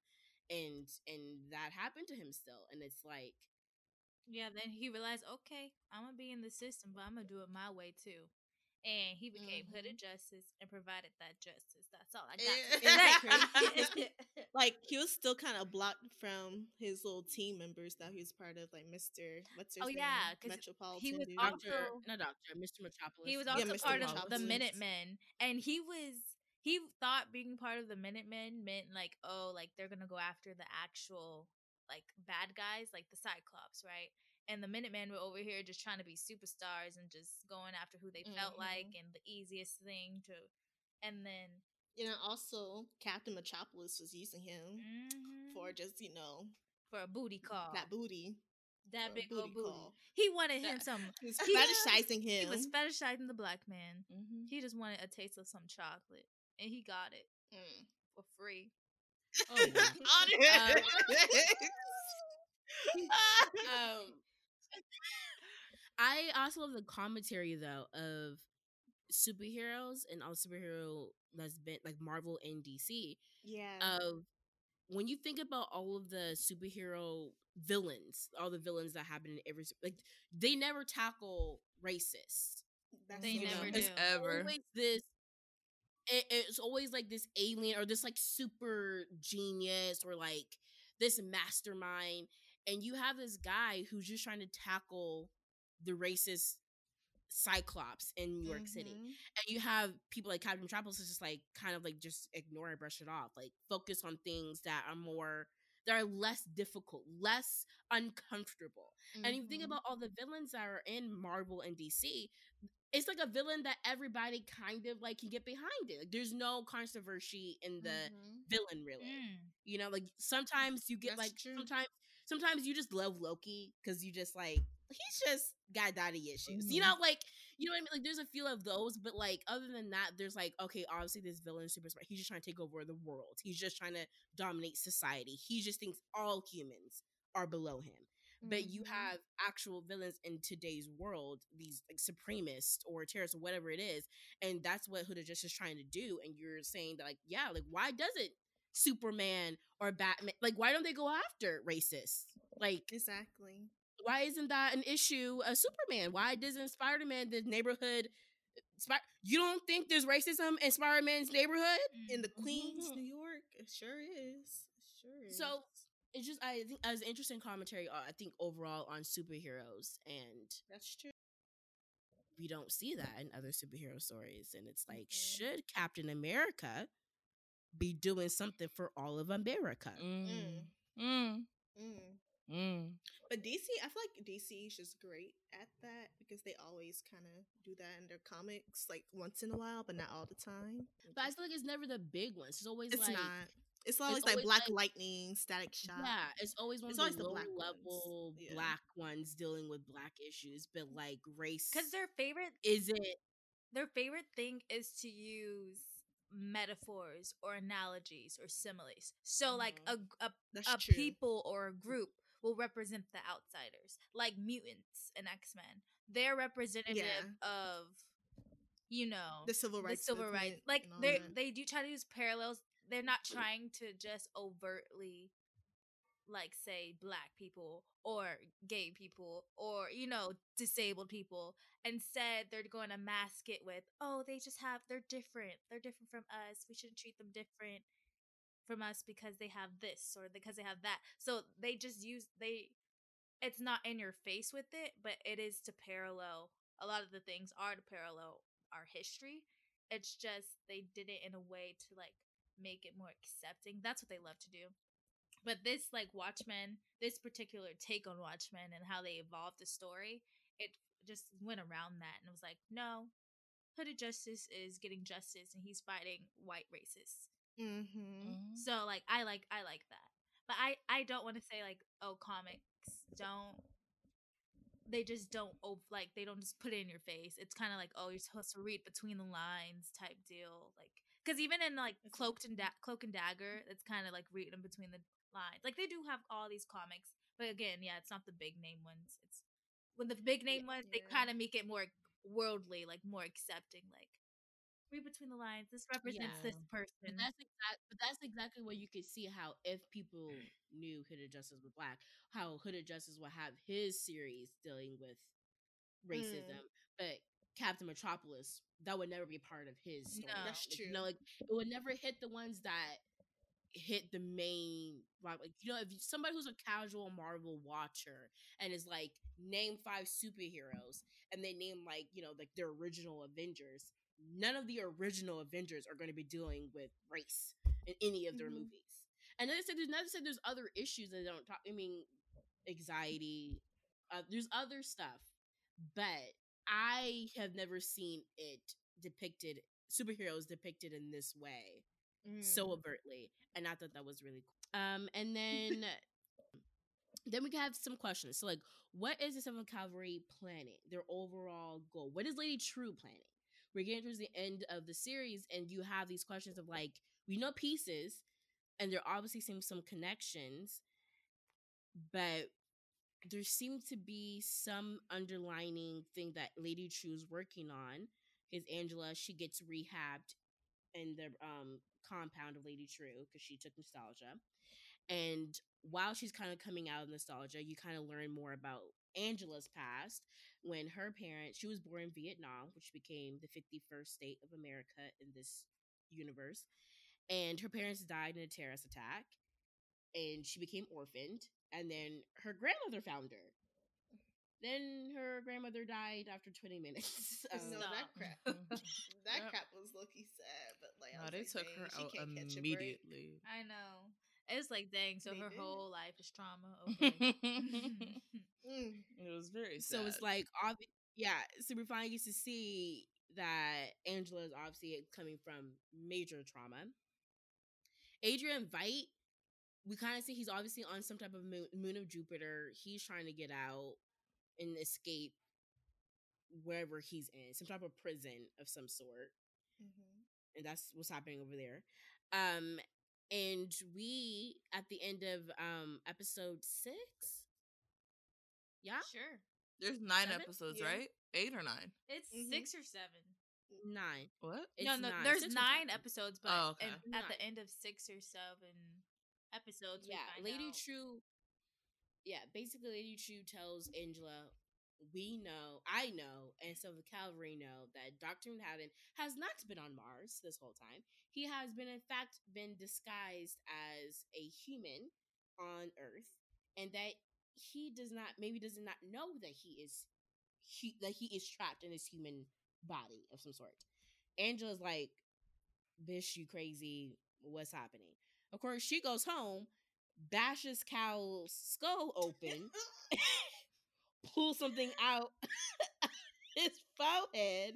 Lo and behold, he's Doctor Manhattan. Yeah. Yeah. Yep. Yeah.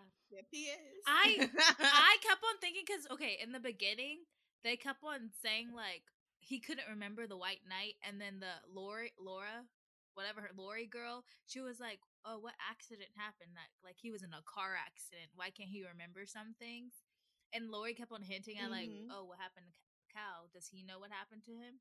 And they kept on hinting at that, like she kind of already knew what happened. And I was like, "So Cal has a secret." And so as the Mhm. as everyone kept on going on, and then when they said that um Doctor Manhattan's a human, I was like, "There's only one human it could be. It's Angela or Cal." Exactly. That's all I thought. It was like it's Angela or Cal. So I was happy. It Mm. was Yahya. Ooh, Just yeah, because yeah. Yahya. Yeah, is yeah. like, Why your tongue out on I don't know. I don't, know. Why Just a little behind the scenes today, in fact, and kind of preparation. I didn't finish it because I had I was busy. But he on this podcast I was listening to Yahya. Well, Damon Lindelof did an interview, and he kind of talked about whether or not he was talking about whether or not how much to share with the actors about what happens in the show, and he was saying he didn't. He was debating whether or not to tell Yahya that he was Doctor Manhattan because Cal doesn't know he's Doctor Manhattan, right? Like he's Mm. trapped. But he said that you know he did end up telling him because of reasons, whatever.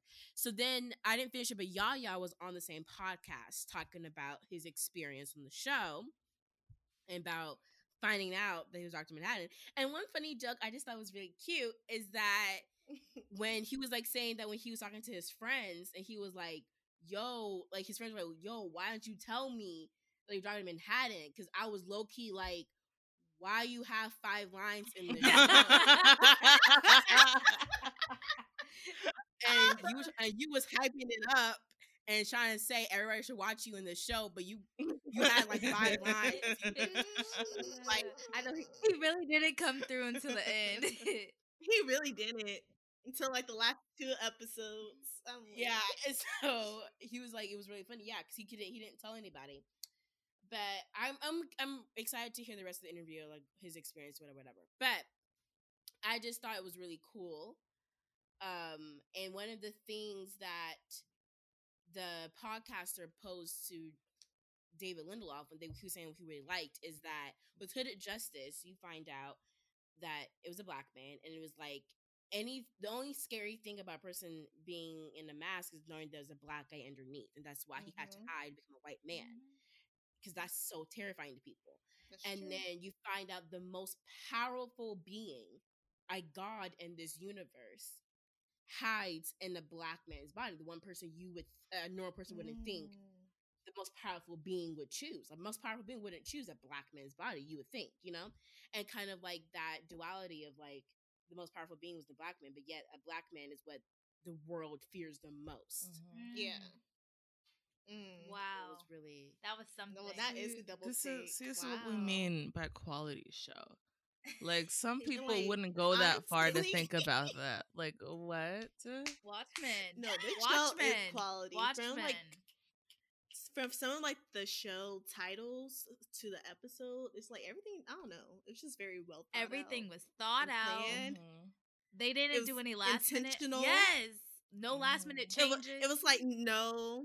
It was no Pretty Little Liars effect. I was about to say it. out there. man. There they, was- there were sorry, I had Pretty to. Little Liars. we are coming for Pretty Little Liars is the I mean, it's just of throwing stuff out there, not answering our Mhm. questions, and then trying to bring it back and save it. It's already gone, sis.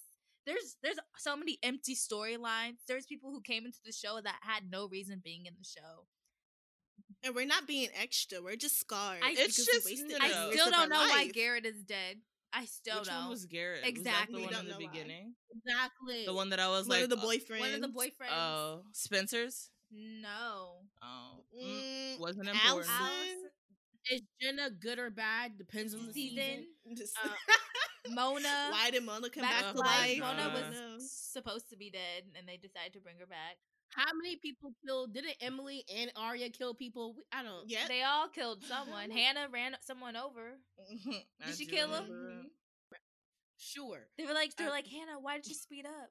I thought I was pressing the brake, but you sped the car up. that was funny. Okay. okay, whatever. Um, yeah. So episode seven, we yeah, as we're learning about Angela's past, Doctor Manhattan is talking to Angela in this bar. This is obviously when she was still in Vietnam, and um, so there was a there's like a there's a Doctor Manhattan day of when Doctor Manhattan like basically bombed Vietnam, ending the war, and so Mhm. everybody's kind of dresses up as Doctor Manhattan. So he actually Doctor Manhattan just came out, you know, just sat down his blue self in front of Angela, saying, "I'm actually Doctor Manhattan. We're gonna fall in love. Something tragic is gonna happen." Angela's like, "Bish, what? Like, what is going on?" And he kind of he, he kind of goes back and forth between angel's past, the present. Doctor Manhattan is being real cryptic when he gets woken up from Cal. Um, he's walking on the pool, saying Angela should see him walk on the pool. I'm confused. Angela's confused. He's Angela's like, bitch, the Seventh Cavalry is coming. We gotta go. Doctor Manhattan's just being over here like, I gotta make an omelet. What? Like I nothing No, nothing was was, making sense. Um the Seventh Cavalry ended up actually capturing Doctor Manhattan. Um and sends him teleports him, so now we know what the teleporting thing was. Lady Trieu is using the Seventh Cavalry to transport Doctor Manhattan. That we find out. Lady Trieu's plan is to become Doctor Manhattan. The Seventh Cavalry's plan is to become Doctor. Everyone's become Doctor Manhattan. yeah, but they're trying to use him for different reasons. And so Lady Lady Trieu thinks Dr. Manhattan has wasted his um powers. Like he can basically she's like, You can cure all these things, you can give us all this free energy. You're not using your powers to help the world. You're being selfish. You're over here just trying to live a normal life and be in love. She's just mad. She was like, You are like you're you're you can do so much for the society. The world can be peaceful and you're just over here playing house, basically. Okay, do they know that the grandfather and Doctor Trieu or Lady Trieu's working together? Mm, who? Seventh Does who Cavalry? know? Does who know? No, the audience. Have we told them that? Well, Yes. the- the- Because Oh, we saw Lady, we saw sure. Will at Lady Trieu's compound when her daughter Bian is like, I'm having visions of walking in Vietnam, Okay. like dreams, and Lady Trieu's like, go back to bed, you fine. Um, yeah, little do we know, Lady Trieu's daughter is her actual mom, and she cloned her.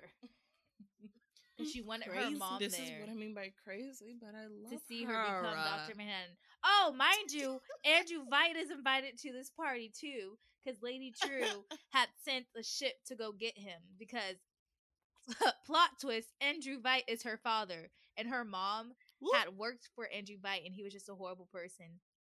And so she and I don't know why she knew where he kept his sperm, but she injected herself with his sperm because she knew that he Yep. and said "f you." And she was like, "Was it because she knew that he didn't want his seed spreaded or something?" I don't know. It was something. Oh yeah. I don't know. it was something weird because Andrew Veidt. He said is a- his seed was like special Yeah. or something like Oh my god. It was I was something like, wild. what? And he was like, no one deserves me. Ugh. Like chastity. Ew. Yeah, Adrian Veidt is Yeah, I- Adrian Wait, He's a then is- why did he character. keep it? he's a Why did character. he? well, We don't know. Yeah, I don't know why he kept it. He said he kept it for like research purposes or Uh-huh, something. I don't uh-huh. know. He was a doctor, so who who knows why he kept things the way he kept things. Um, I just want to say Yahya's performance is amazing. He was properly annoying as Doctor Manhattan. With Properly. this whole I'm Mhm. here, but I'm also three years from now, but I'm Mhm. also but then I'm nowhere, 10 and years then I was like, and I can't actually, I can't do that, and I can't feel, no, for and real. you know how you do that, and I, ugh.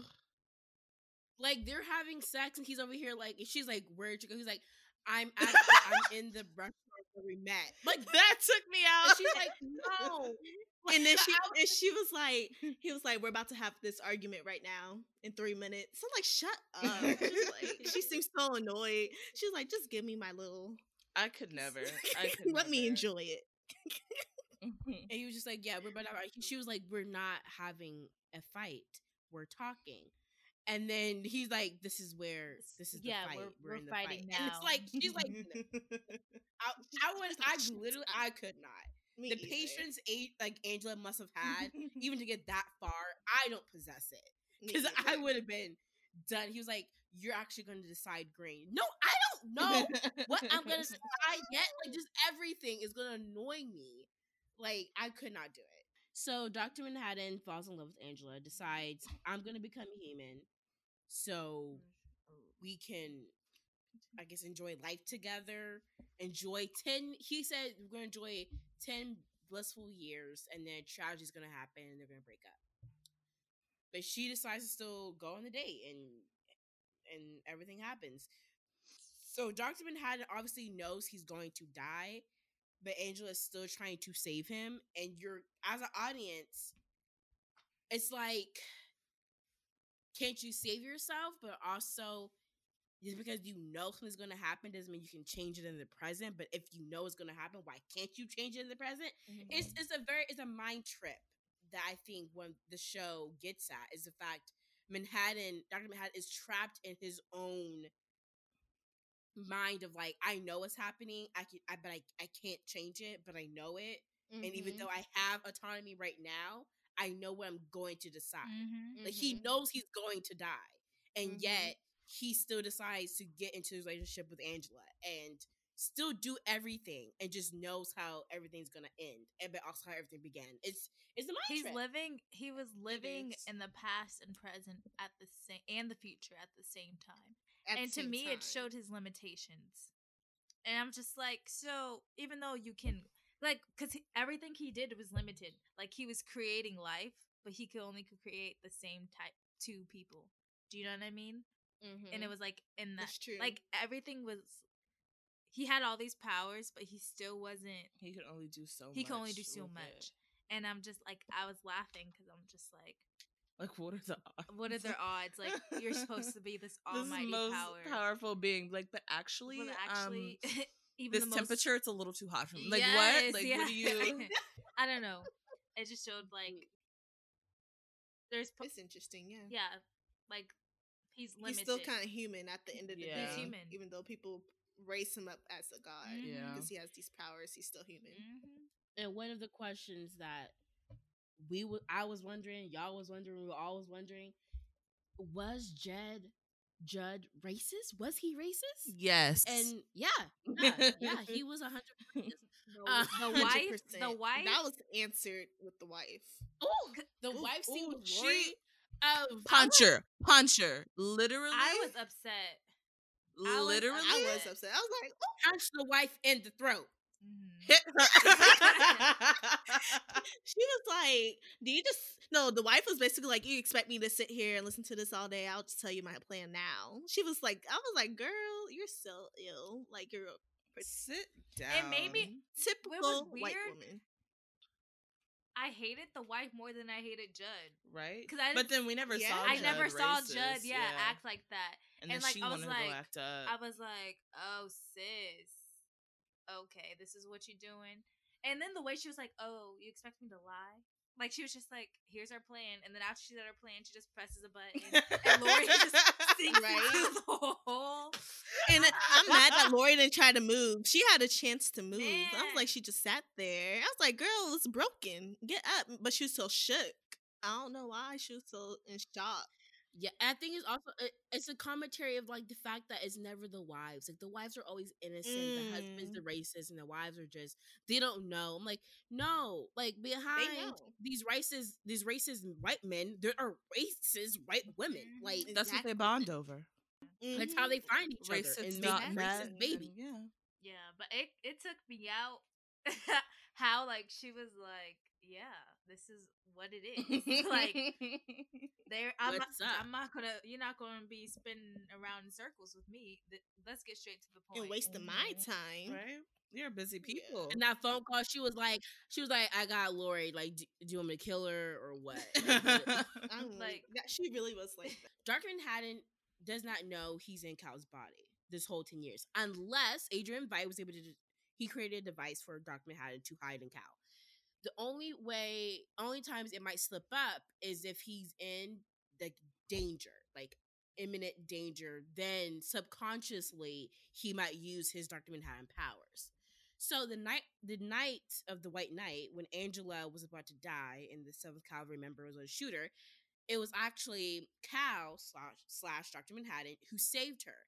Cal does not remember this because you know it was just reflex, and Cal, I think Angela thought that Cal had killed him or like poofed him, bye bye die. Instead, he just moved him to this the city where uh, Dr. Manhattan was from, like the actual he before Dr. Manhattan was from. And Seventh Calvary found out, like, oh, if he was poofed there, then Cal is actually Dr. Manhattan. And so we know who Dr. Manhattan is. So then they're like, oh, let's become Dr. Manhattan and rule the world as Dr. Manhattan, as like white supremacists. So that's why Judd got close to Angela in the first place. Because I remember being so, like, Judd is going out of his way to spend time and bond with Angela. If mm. he's a racist, it's like, why is he doing that? So when Caesar Kang said, I'm not a real racist, it was I believe he was, and Jed is not a real racist, I was like, I mean, it's problematic, but Judd was trying, you know, he was trying to keep the peace, but no, he, he was a whole racist. He was also listening to conservative radio, wasn't he? Yeah, When Yeah. But he- it was interesting because the radio show was attacking him as a chief of police, and he like we see him smirk, and you're thinking, oh, like oh maybe he just finds it funny, but no, he's smirking because he knows he's really one of them. Like Mhm. everything Yeah, you're saying, he's like exactly. little do they know, ha ha ha ha. I don't know. Yeah. And I think it just makes every scene of that first episode so devious. But Because me, it's I like- think Oh he low key developed a relationship with Angela. Like I think he actually truly liked Angela, and that's why, like being said, he was over here coked up and just going through a lot because, like, he knew he knew that like like Doctor Manhattan was his main goal. Like he knew they needed Doctor Manhattan to, you know. To succeed as the seventh cavalry so they can have all the power and rule or whatever but like they knew that Dr. Manhattan or Cal was not Cal, you know, and Angela was kind of collateral damage. Like I don't, they didn't know that Mhm. Angela knew. Like that was the whole thing. I think It- they did. I think they did. I think they did. I thought they didn't think that. Because yeah, because Angela would have seen Angela would have seen the cavalry member being poofed away. So he like and she hid that. She acted like she didn't know how she got saved. Yeah, that makes sense. So like, I feel like they knew that. She knows how she got saved because she saw him. We, the audience, did not see how she got saved, but she saw how she got yeah, saved. but how would they Mhm. know that she saw? She can easily just. because the guy survived and was like, I was standing over Angela Abar, and then I poofed away to this to the new city. So they Mhm. obviously knew that Angela knows that Doc- Mhm. and then when because they also were part of the character. This was also part of the character of Cal. Is whenever someone asks Cal something, Angela fills in the blank. That's part of what Dr. Manhattan set up. Yeah. So when that dinner, the first episode, when she tells him, "You don't like, oh honey, you don't like musicals," is because Cal is having a shortage in his memory of like, I don't know things. Is Dr. Manhattan like, like not having the answer for that? And Angela, Mm. he's programmed to be for Angela to like tell him what it is. So I think Judd, after spending years with her, knows like, oh, like Angela obviously knows he she fills in his blanks from this accident like, this yeah like angela de- they definitely knew that angela knew and that's why senator kane was so like kiki like oh what am i supposed to know you're an officer like you know like always acting a little like smirky smirky with angela because she thinks it's just because he knows that she's actually still a cop but in reality it's because he knows that she knows about dr manhattan the whole enchilada Mm. Mhm. That's true. But and yeah, so Lady Trieu, she's a whole crazy. Um, Adrian Veidt stops her by having frozen squids fall on and destroy the machine she made to become Dr. Manhattan. Lady Trieu dies. And Oh, we Angela forgot. escapes. She, la- what did Lady Trieu do all, to the Seventh Cavalry before all this happened? oh, she Oh, killed them. She killed them. Oh, yeah. all. So The she- senator got she, killed all the higher members of Seventh Cavalry. yeah. Bye. Dead. Uh, like the machine wasn't made right and it killed the senator, right? Yeah, She's like, I wouldn't do Mhm. that if I was you. and they, he Oh, was yeah. they did it I'ma anyway. do it. hmm And he died. Should have listened But then to Lady he, True. And then she deserved him. it. He did. So sucks for him, I you know. sorry for Really does suck to suck. Oh yeah, and this is already Yeah. because they had already killed Doctor Manhattan. Bef- no. yeah. okay.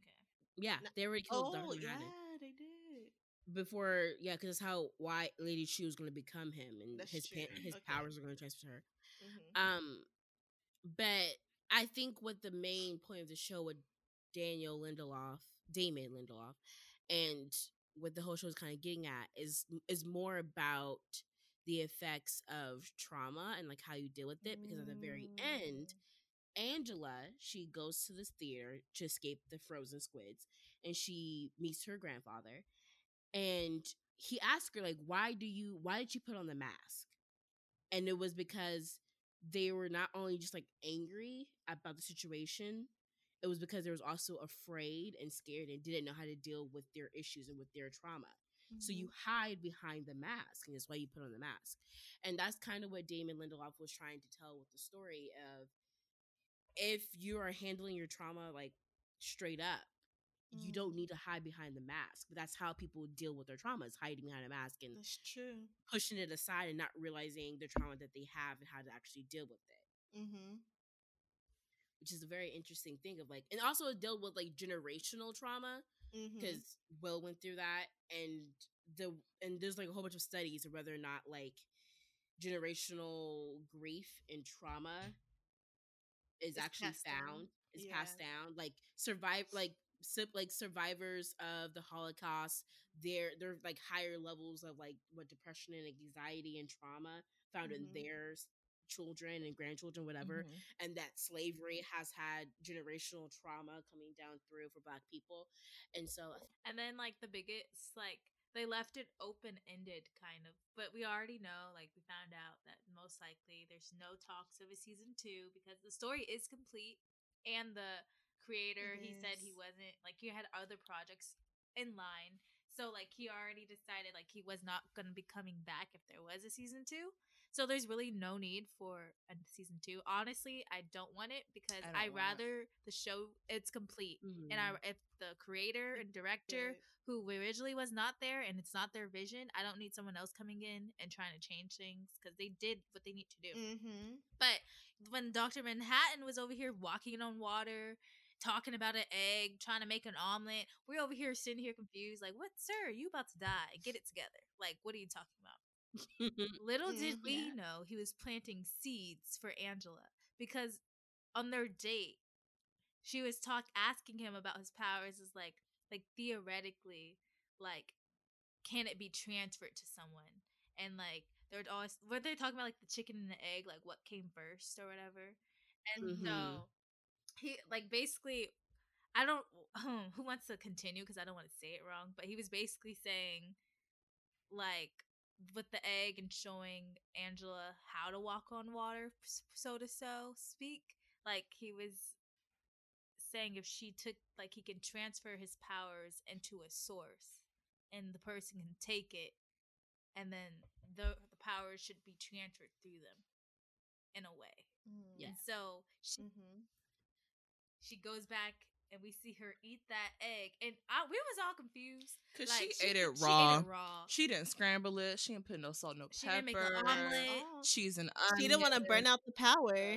Dr. Manhattan ate. I th- I mean, I think if you're in that moment and you saw that Dr. Manhattan ate the egg raw that day in the restaurant, just the paranoid me, if it's just like I might have the powers of the universe, I'm like, Mhm. look, if he ate it raw, maybe the powers He- will cook out. Mhm. If No, that's all I'm saying. He takes the magic out. so yeah, I don't I don't know. Like if maybe I add like salt and pepper to it, it, it, it would diminish it.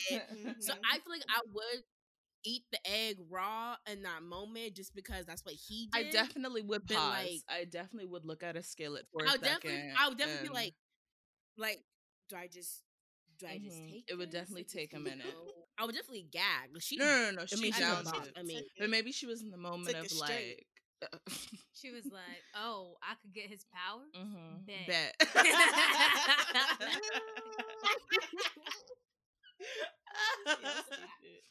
so yes, she, she took it, and then the last scene is just, or like the last um image is just her foot like going towards like like their pool, like to walk on water, and then it cuts away, Yes. and that's the end. Oh, It's the end of the show. I don't know. It was gorgeous. I didn't realize how much I remembered. No, right? Me either. I we don't know. I feel like she I feel like she has the powers. Oh, for she has the sure, for sure. I don't think. But the question is, but the question is that I one of the podcasts I listened to is like even say the racists got it right. Say racists got Mr. Doctor Manhattan. When you become Doctor Manhattan, you become bigger than humans, right? Mhm. Like that's part of his thing why he left. He was like, I'm tired of y'all and y'all BS. Like I Mhm. want to create new humans. So are you still racist when you become Dr. Manhattan? Like when you know Mm. the knowledge of like the world and your future, your past, and everything, do you become so above it all to where you don't even hold the same any ideals that you had as a human? Do you even still hold those as a Mm. god? So it's like everybody says that he could have done better, but it's like you don't know what it's like to be a god. So and he seemed very out of it. yeah, like maybe when Angela, Yeah. even though she as a human might be a good choice to become Dr. Manhattan and have her, the powers, if she actually get the powers, will she just become like Dr. Manhattan or will she actually use the powers for This good? is when I wish I seen the original because I don't know like the human Doctor Manhattan, like who he was before. I don't know how he was as Yeah, a don't character. So I don't know if that just heightened how he was as Doctor Manhattan, like his same Oh, mentality. Yeah. Like Mm. now, if I had seen the original and I can like see, oh, he was different, not just like you know, like some things like oh, you you grow and you change, you have different perspective. No, like if I see like he actually held like core values are different, and then now as Doctor Manhattan, he just doesn't care as much. Then I'd be like, okay, yeah, like Doctor him being Doctor Manhattan made him like less connected to humanity, right? But then I don't know because his character Mhm. could have already been kind of like, ugh, like I'm a human. Why do we act this way? You Mhm. know, Exactly. I don't know. Yeah, just just based off I don't know the original series, but based off the the podcast I was listening to, who they were super Watchmen fans, um, they made they they posed that question and they made it seem like the character that he was before did drastically change as Doctor Okay. Manhattan. Like he was already he was already in love with somebody when he went into I forgot like why how he became the the the science of him becoming Dr. Manhattan. Um, but he was still able to fall in love with Laurie, but like it was kind of like this detachment that did occur when he became Dr. Manhattan. Oh, okay, I see. that there was some type of like I am above, and the that makes human sense race. though. But then how did he fall in love with Angela? That's what gets me too. When she tried to That save was, her. that's considered that's considered his kryptonite. That's Oh. what people are considering Doctor Manhattan's kryptonite is love. Yeah. Is the fact that if he didn't love, he didn't fall in love with people, he was able to he could stay Doctor Manhattan. But he fell in love with Laurie. He fell in love with Angela, and that affected his outlook on the world and the outlook of humankind for the better or Mhm. for the worse. We don't know yeah. but that was definitely like he he died because he chose the path to fall in love with Angela, even though this path leads to his demise. yeah. That's but true. then again, was it actual choice because he still walked into that bar sad because he made life on this moon and it didn't turn out how he wanted, and so eh, it, oh, chicken and the egg. Thank you guys for listening to our podcast. Um, be sure to rate, share, and subscribe. Um, enjoy your day. Besos.